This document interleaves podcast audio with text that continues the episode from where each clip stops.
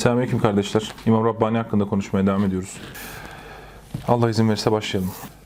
Sa- 211. mektupta diyor ki Hz. Hacı Ahrar şöyle buyurdu. Mesela bütün vecitler ve haller verilse de bunlar ehli sünnet vel cemaat inancına uygun olmasa. Yani ehli sünnetin kaidelerine uygun olmayan haller, vecitler olsa. Bu halleri serserilik ve rezillikten başka bir şey olarak görmezler. Ama ehli sünnet vel cemaat inancı üzere olup da bu tür hallerden mahrum kalsam hiç de üzülmem. Yani bende haller olsa çok güzel şeyler olsa fakat bunlar ehli sünnet inancına uygun olmasa bunları serserilik ve rezillik olarak görürüm. Ee, fakat böyle haller vesaire hiçbir şey yaşamasam ama ehli sünnet inancı üzerine olsam hiç üzülmem diyor. Şimdi burada tabi bu tavır neyi sağlar? Ee, bu tavırları böyle boş e, sanmayın. Ee, İslam'ın böyle mistik, her şahsın kendi bilgi kaynağına sahip olduğu ve kendi bilgi kaynağını ilhama dayandırdığı subjektif bir hal olmaktan çıkarıp Nass'a dayalı ve hallerin, ilhamların, işte şahısların mistik düşüncelerinin veya tasavvurlarının bu Nass'a tabi olmasını sağlaması açısından şeriata e, bir bağlılık, ayaklarının yere sağlam basması, bu mistik e, düşüncelerin ayaklarının yere sağlam basması ve bir Nass'a bağlılık durumu ortaya çıkarır. O açıdan bunlar önemli şeylerdir. Ve evet e, 266. mektupta demiş ki kafirlerin adet ve geleneklerini icra eden İmanlı oldukları halde onların günlerini kutlayan Müslümanların cenaze namazlarını kılmak lazımdır. Bugün yapıldığı gibi onları kafirlerden saymak olmaz. İşin sonunda ahirette ebedi azapla azaplanmaktan kurtulacakları ümit edilir. Bakın bu önemli mesele. Bununla ilgili bir önceki şeyde fıkıh videosunun içinde bir pasaj okumuştuk. Bu şahısları mesela üsluben tekfir eder bir e, üslupla konuşmuştu fakat fakihin şeyi budur, e, farkı budur. Vaazda sert söylenen şeyler muayyen şahıslara uygulanmaya geldiğinde hükümler değişir. E, mesela e, işte bu tarz şahıslar işte bu imandan çıkarıcı bir şeydir diyordu mesela. Ama böyle bir şahıs olsa biz bunun cenaze namazını kıl- kılarız, biz bunu tekfir etmiyoruz demeye getiriyor. Yani bu bir yanlış algı oluşmasına da sebep vermemiş oluyor bunun sayesinde. Kafirlerin ebedi cehennemde kalması meselesinden bahsediyor. 266. mektup. Evet. Ve şöyle demiş. Fusus adlı kitabın sahibi Muhittin İbn Arabi her şeyin rahmete ulaştığını haber verirken yani şöyle demiş, şuradan şey alalım şeyi ki doğru anlaşılsın. Cehennem ehlinin cezası devamlıdır, hiç kesilmez. Ki bunun böyle olduğuna kesin olan naslar, yani ayet ve hadisler üzerinde durarak işaret etmektedir. Fusus adlı kitabın sahibi, yani Muhittin İbn Arabi, her şeyin rahmete ulaştığını haber verirken, yani her şey rahmete ulaşır en nihayetinde ve cehennem ebedi olmaz gibi bir manayla almış anladığım kadarıyla İmam Rabbani bunun. İki ayet-i celle koymuş ve devamla e, işte rahmetim her şeyi kuşatmıştır ve benzer ayetleri koyup her şey en sonunda rahmete ulaşır gibi bir e, kanaate varmış anladığım kadarıyla. İmam Rabbani en azından böyle naklediyor. Devamla kafirlerin 3 asır azap göreceklerini belirttikten sonra daha sonra ateşin soğuyup onun için soğutulup selamete çevrileceğini söylüyor. Bu sözü Muhittin İbn Arabi'ye nispet etmiş. Tıpkı Hz. İbrahim Aleyhisselam için ateşin soğuk ve selamete çevrildiği gibi. Hak Teala'nın vaadinden dönebileceğini belirttikten sonra diyor ki, kalp ehli insanların hiçbirisi kafirlerin devamlı cehennemde kalacaklarını düşünmüyorlar. Yani burada e, bakın İmam Rabbani bu tarz bir şeye neden çok sert karşıdır? Kalp ehli insanların zaten kanaatlerini şeriatın naslarının önüne geçebil, geçebileceği gibi bir şeyi kabul etmez. E, fakat Muhyiddin İbn Arabi böyle diyor diyor. Hani kalp ehli insanlar cehennemde kimsenin ebedi kalmayacağını söylüyor diyor. E, bu kişi yine bu meselede doğruyu bulmaktan uzak kalmıştır. Rahmetin umumi ve her tarafı kuşatmasının müminler hakkında geçerli olduğunu, kafirlere ise sadece dünyada rahmetin olabileceğini anlayamamıştır. Kafirlerin burunlarına ahiretin ahirette rahmetin kokusu dahi ulaşmayacak. Ve Araf suresinin ayeti Araf suresine 156. ayeti koymuş. Rahmetimi küfürden sakınanlara, zekatı verenlere ve ayetlerimize iman etmiş olanlara has kılacağım. Şeyh Efendi ayetin başını okuyup sonunu terk etmiştir. Demiş birkaç ayet-i celle koymuş. Ayet-i Celle'yi tefsir etmiş. Çok tartışmasına girmek istemiyorum ayet-i celleler üzerinden. Biz İmam Rabbani'nin kanaatini anlamaya çalıştığımız için bu konuda. Keza kafirlere yapılan tehditten dönme tıpkı vaatten dönme gibi yalanı gerektirir.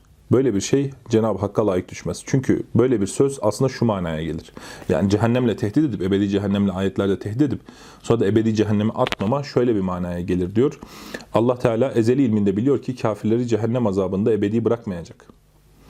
Bununla beraber bazı sebeplerden dolayı ilminin hilafına haber veriyor ve onları ebedi azapla azaplandıracağını söylüyor. Böyle bir manayı kabullenmek tam manasıyla alçaklıktır, haddi aşmadır. Kafirlerin cehennem azabında devamlı kalmayacaklarına dair gönül ehli insanların ittifakı şeyhin keşiflerine dayanmaktadır. Yani böyle bir şey söylüyor. Gönül ehli bunda ittifak etmiştir diye. Bu kendi keşiflerine dayanmaktadır. Keşiflerde ise hata ihtimali çok yüksektir. Öyleyse Müslümanların ittifakına da ters düşmenin yanında böyle şeylere itibar edilmez. İmam Rabbani çok kıym- kıymetli kılan şeyler böyle şeylerdir. Ve diyor ki bu dev- pasajın devamında biz bunu daha önce okumuştuk ama gene okuyalım bu hangi bağlamda olduğu da şey olsun. Şunun bilinmesi gerekiyor. Herhangi bir meselede alimlerle sufiler arasında bir ihtilaf bulunduğunda iyice düşünüldüğü zaman görülecektir ki hak alimlerden yanadır. Yani alimler haklı olurlar. Bunun sırrı şudur. Alimler peygamberlere uymalarının vasıtasıyla onların ilimleri peygamberliklerin üstünlüklerine bakmaktadır. Sofilerin bakışları ise veliliğin üstünlüklerine ve bilgilerine bakmakla sınırlıdır. Dolayısıyla peygamber kandilinden alınan ilim, velilik mertebelerinden alınan ilimlerden şüphesiz daha doğru ve daha sağlam olmaktadır. Evet şöyle bir şey demiş. 266. mektupta demiş ki cehennem azabı tehdidi yapılan ve küfrün dışındaki günahlara gelince bu günahlar da küfür şaibesinden kurtulmuş değildir. Bugün mesela bu günahları hafife alma, küçük görme, onları işlerken hiç aldırış etmeme, şeriatın emir ve yasaklarını hakir görme ve aşağılama gibi.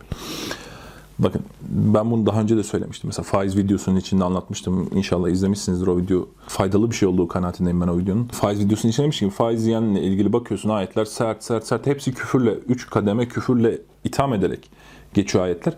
Biz şimdi burada böyle meselelerde yani ben en azından böyle düşünüyorum. Ahiret ahkamı ve dünya ahkamını tamamen ayırıyorum. Dünya ahkamı bir İslam devletinin uyguladığı hükümler olarak ele alıyorum.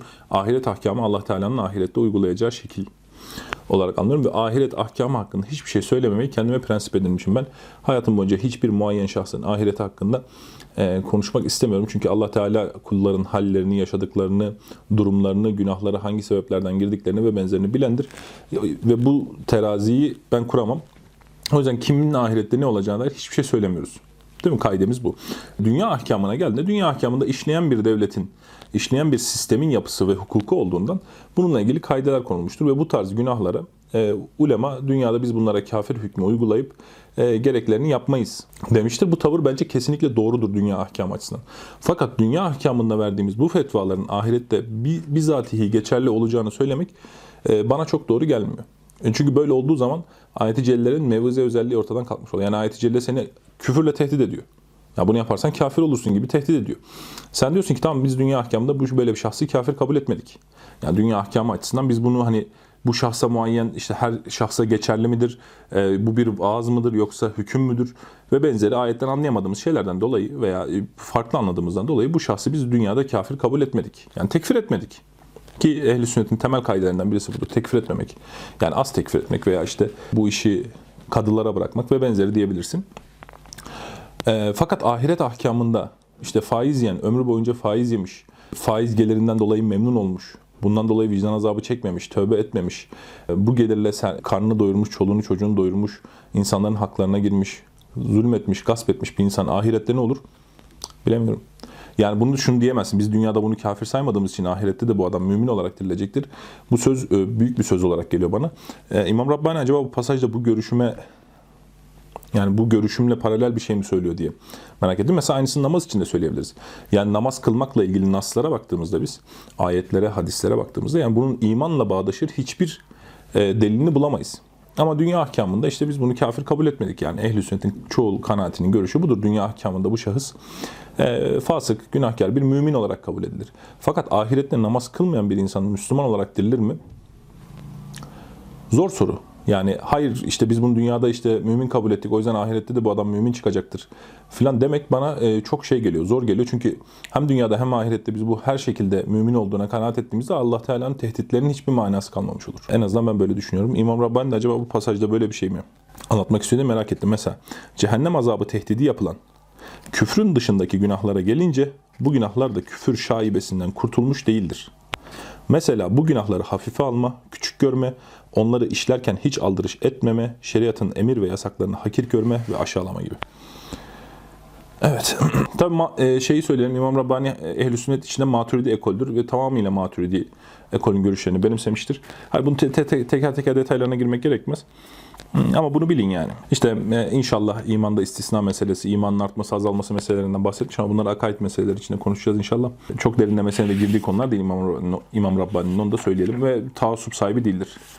böyle meselelerde. Kendi mezhebinin kanaatini benimser ama taassup sahibi değildir. Evet sıfatların e, tevili meselesine girmiş ve maturidi olduğunu söylemiştik. Maturidi mezhebinin kanaati olarak bu sıfatların tevil edilmesi gerektiği kanaatindedir. Ve bunların kapalı sırlar olduğunu söylüyor. Onu da söyleyelim. Yani İmam Rabbani Maturidi mezhebinin görüşünü benimseyip zahirde batında bunların çok daha farklı manalar olduğunu ve mertebesi yükselen insanların bunları anlayabildiğini, Kur'an'daki müteşabihatın bu anlamıyla boş değil, e, anlamlı ve özel ifadeler olduğunu söylüyor. İmam-ı Azam'la Cafer-i Sadık arasındaki bir e, rivayeti nakletmiş. Yani bu rivayetlerin sıhhat derecesini tabi bilmiyorum Şii kaynaklardan mı geliyor, şeyden mi geliyor ama rivayetin manası doğru. E, şöyle diyor, İmam-ı Azam Cafer-i Sadık'a sorar. Ey Allah Resulü'nün evladı, Allah işi kullarına etmiş midir? Cafer-i Sadık, Allah yani iş kullara mı bırakmıştır işi, her şeyi? Cafer-i Sadık, Allah Rabli yani rububiyet kullarına bırakmaktan çok yücedir. Tabi işleri çekip çevirmek Rabli'nin bir e, hususlarından birisidir. Ebu Hanife der ki, onları bu, bu işte zorlamış mıdır? Kader meselesinden konuşuyorlar. Cafer-i Sadık dedi ki, Allah Teala onları bir işe zorlayıp sonra da azap etmekten çok adaletlidir. İmam-ı Azam sordu. Peki nasıl oluyor? Cafer-i Sadık buyurdu ki ikisi arasında, ikisinin arasında ne cebir var ne de işi onlara bırakma, ne zorlama var ne de onlara bu hususta tasallutta bulunma. Yani ikisi arasındadır. Mevzi, mevziyle tayin etmeye çalışmıyoruz. Bu ikisi arasında bir şeydir. İkisi de değildir. Kader meselesi, kader videosunda bunu anlatmaya çalıştık. Oraya da bakabilirsiniz. Mesela şöyle demiş bakın sıfatlar meselesini demiştim ya müteşabihatı bir anlama yükledi diye. Sakın ha hayal etmeyesin ki bu tevil el kudret ile yüzde zatı ile tevil etmek gibidir. Haşa ve kella. Bilakis bu tevil yani bir tevil yapıyor. Allah'ın özelinde en özeli olan kullarına ihsan ettiği sırlardandır. Yani müteşabihatın manasını böyle bir sır olarak ifade ediyor. Tabi burada ilginç olan şey işte bu tevil eli kudret ile yüzde zat ile tevil etmek gibi değildir diyor. Yani direkt o ilk verilen manaların da her zaman çok doğru olmadığı kanaatinde. Ama şöyle söyleyeyim yani bunu e, zahirine hamletme taraftarı olmadığı da kitabın genel muhtevasında var. Fakat şu an örnek işaretlememişim. O yüzden şey yapamayacağım. Şimdi genel e, görüşleri bunlar. Bir Şia ile ilgili görüşlerine bakalım. E, anladığım kadarıyla Şia ile çok muhatap olmuş. Çünkü mektuplarında çok sık Şia'ya atıflar var. Mesela işte Muaviye'nin kötülenmesiyle ilgili nakledilen rivayetleri üzerinde durmuş, tenkit etmiş. Çok detaylı girmeyeceğim. Şia ile ilgili geniş videolar çekeceğiz ama e, çok ilgi çekici bir nokta varsa oradan bahsedeceğiz. Onun dışındaki meseleleri ben zaten anlatacağım size Allah izin verirse. Velhasıl diyor. Şunu söyleyebilirim. Ee, İmam Rabbani net ehli sünnet bir alimdir. Şia ile ilgili de uyumlu çok fazla görüş yok. En azından ehli sünnetle Şia'nın hilaf ettiği konularda. Ama şu mesela insafı da göstermiş. Velhasıl Hazreti Bekir ve Hazreti Ömer'in üstünlükleri kesindir. Hazreti Osman'ın üstünlüğü ise bunlardan daha geridedir. Fakat bir tedbir olarak Hazreti Osman'ın üstünlüğünü hatta Hazreti Ebubekir ve Hazreti Ömer'in radıyallahu anhum e, anhuma üstünlüklerini inkar edenlere kafir denilmemelidir. Bilakis onlar hakkında sadece bidatçiler ve sapıklar diyebiliriz. Çünkü alimler arasında bunların üstünlüklerini inkar edenlerin küfrü hakkında ihtilaf vardır. Evet bir de sahabe ile ilgili bir görüşünü nakledelim. Evet sahabe ile ilgili kanaati nedir? Tabi ehli sünnet e, tavrının güzelliğinden kaynaklanıyor bu güzel bakışım. Son 18. Hatta tüm sahabe geriye kalan ümmetten üstündür. Zira beşerin hayırlısının sohbette bulunmanın, bulunmanın faziletine, üstünlüğüne hiçbir fazilet, üstünlük denk gelemez. İslam'ın zayıf, Müslümanların ise azınlıkta olduğu zamanlarda ashab-ı kiramdan radıyallahu anhum sağlam dinin savunulmasını ve peygamberlerin efendisine sallallahu aleyhi ve sellem yardım maksadıyla gelen basit bir harekete karşı başkaları tüm ömürlerini itaat ve riyazetle geçirseler yine de ashab-ı kiramın bu ufak fiilinin mertebesine ulaşamazlar. Bunun için Resulullah sallallahu aleyhi ve sellem buyurdu ki sizden biriniz Uhud dağı kadar altın infak etse Allah yolunda harcasa onlardan bir miktar hatta yarım miktar arpa sadakasına ulaşamaz. Çünkü onlar çok zor zamanda çok önemli bir şahsı korumak için çok önemli fiillerde bulundular. Siz maalesef bu fırsata şey değilsiniz. Tabi o dönemde bulunsaydık da aynı işleri yapabilecek miydik? O da ayrı bir problem olduğu için ashabın fazileti ayetlerle de sabit olduğu için ve hiçbirimizin fazileti hakkında ayet olmadığı için bu kanaati benimsemiş Allahu Alem. Evet. Şimdi bir e, kısa mesele olarak e, Türkiye'de garip bir güruh var ve biliyorsunuz biz bu güruhla itidal üzere mücadele etmeye çalışıyoruz. Bunlara güruh kelimesini gene bilerek kullanıyorum. İşte İbn Teymiye'ye küfredelim, İbn Teymiye'yi seven herkese küfredelim, e, Zehebi'ye küfredelim, İbn Kesir'e küfredelim falan diyen şahıslar var. Bu şahısların tavrının hatalı olduğunu en azından İmam Rabbani'nin kitabından anlatırsak daha güzel anlayacaklar. Diyor ki büyük 300 436. mektup. Büyük hadisçilerden olan Zehebi der ki Büyük hadisçilerden olan Zehebi der ki, bugün Zehebi biliyorsunuz İbn Teymiye'nin talebesidir. Ee, Zehebi İbn Teymiye'nin talebesi diye neredeyse Zehebi'ye sövecek duruma gelen adamlar var. İbn Kesir'e sövecek duruma gelen adamlar var. Ee, bu da en azından dursun kenarda. İmam Rabbani diyor ki büyük hadisçi olan Zehebi. Ee, ve ben e, şunu en azından bu İbn Teymiye meselesinde de bir nasihat olarak şey yapayım. Nakşibendi tarikatı içindeki o güruhun tavrının doğru olmadığını Nakşibendiye tarikatı içinde İmam Rabbani gibi itidal sahibi, en azından ihlaslı e, kardeşler de o güruhun kanaatlerini benimsemesinler diye ben burada İmam Rabbani'nin bir tavrını göstereyim. E, en azından o güruhun da e, ümmeti bölme, parçalama gibi hedeflerine ulaşamamasına bir vesile olsun diye umuyorum. Okuyalım. Diyor ki 532. mektup. Bir kötülüğü yaymak ve bir fasığı rezil etmek. Şeriatta haram ve yasak iken yani bir fasık içki içiyor. Bunu yayalım. Hadi bu içki içiyor. Duyun duyun herkes duysun filan demek. Şeriatta haram ve yasak iken bir Müslümanı sadece şüpheye dayanarak rezil etmek, ifşa etmek nasıl münasip olur? Yani bir sadece şüphe var kafanızda. Bu adam şöyle mi, böyle mi? Nasıl münasip olur? Ki çoğu bugün e, söven kimseler, Müslüman alimlere filan bahanelerle söven bu güruhun işte avamı sadece hocalarından duydukları şeylerle bunları yapıyorlar bir şehirden diğer şehre onu bildirmek hangi dindarlıkla bağdaşır? Yani bunu böyle ilan etmek, yaymak biliyorsunuz Türkiye'de çok büyük hocaların başına geldi. Bu Nurettin Hoca'nın başına geldi. Değil mi? Pek çok hocanın başına geldi ve aynı güruh tarafından yapıldı hepsi. İslamiyet şefkat yoludur. Hem de öyle ki bir şahıstan zahiren şeriat ilimlerine ters bir kelime çıksa, yani zahiren ters bir şey söylese, onu söyleyenin kim olduğuna bakmak gerekir. Yani adam söyledi ama sözü bozuk duruyor. Yani sözün gelişi kötü duruyor. Fakat baktın sen adam düzgün. Eğer o kişi inkarcı ve zındık biri ise onu reddetmek ve düzeltmeye çalışmamak lazımdır. Eğer Müslümanlardan ise Allah'a ve Resulüne iman varsa onun sözünü düzeltmeye çalışmak gerekir. Yani e, düzeltmeye çalışmaktan kastı tevil etmek yani. Bu adam bundan şunu kastetmiş olur. Mesela bakın biz bu İmam Rabbani videosunun içinde ne yapıyoruz? Mesela İmam Rabbani'nin bütün kanaatlerine hem fikir miyiz? Hayır değiliz yani çoğu tavrını anlayamıyoruz. Çoğu, mesela anlayamadığımız şeyler var. Bir sonraki videoda inşallah tenkitlerimiz olacak İmam Rabbani üslubunca. Çünkü biz bu şahsın ben anladığım kısmına bakıyorum. Kur'an'ı bile böyle okuyorum ben. Kur'an nasıl okuyorum? Anladığım kısmına bakıyorum. Anlamadığım kısmını anladığım kısmından çıkarmaya çalışıyorum. İmam Rabbani'nin kitabına bakıyorum. Anlamadığım kısımların çok fazla olduğunu ilk videoda söyledim. Anlayamıyorum. Hallerini, lisanlı, üslubunu anlayamadığım kısımlar oluyor. Zaten çok açık değil üslubu. Ama anladığım kısımlara baktığımda çok güzel bir adam görüyorum. O zaman anlamadığım kısımları da ona göre yorumluyorum. Tevil ediyorum. Diyorum ki belki şöyle bir şey kastetmiştir, belki böyle bir şey kastetmiştir. Yani bunu Müslümanın bir ahlak olarak oturtması gerekir kendisine. Bakıyorsun adam düzgün, ihlaslı, anladığın sözleri hep güzel anlamadığım bazı sözleri var. Yani sen anlayamıyorsun o sözleri. Mesela biz fıkıh usulü ile ilgili belli başlı şeyler anlatıyoruz mesela. Bunu anlayamıyorsun diyelim. Yani sen fıkıh usulü bilmiyorsun, anlayamıyorsun. Ya de ki kardeş bu adam yani ne bileyim faize karşı bilmem neye karşı piyasa adamı değil işte e, bu işten bir rant beklentisi yok filan diyeceksin. Yani bunu benim tavrımda, benim şahsiyetimde söylemiyorum. Yani Müslüman alimlere bakarken bakışınız böyle olsun. İmam Rabbani de bunu nasihat ediyor. Ben bu nasihatine inşallah ümmet uyar e, ve bu ihtilaflarımız biraz azalır diye ümit ediyorum. Evet. İmam Rabbani'nin eserlerini bitirmek üzereyiz. Ee, tek bir videomuz kaldı bundan sonra Allah izin verirse. Naçizane ve hoş üslupla tenkitlerde bulunacağız. Umarım e, bizi biraz tanımışsınızdır. E, yani bu videoyu veya bu video serisini izleyip de tenkitlerimize mal bulmuş mağribi gibi işte bu tasavvuf düşmandır diyecek kadar pespaye insan yoktur aranızda. E, umarım e, bizden böyle sanki bir kafiri el, tenkit ediyormuş, İslam düşmanını tenkit ediyormuş gibi e, düşmanca bir üslup tenkitlerimizde bekleyen insanlar da yoktur aranızda. Çünkü e, ben ilme ve ilmi tavra böyle şeyleri yakıştırmıyorum.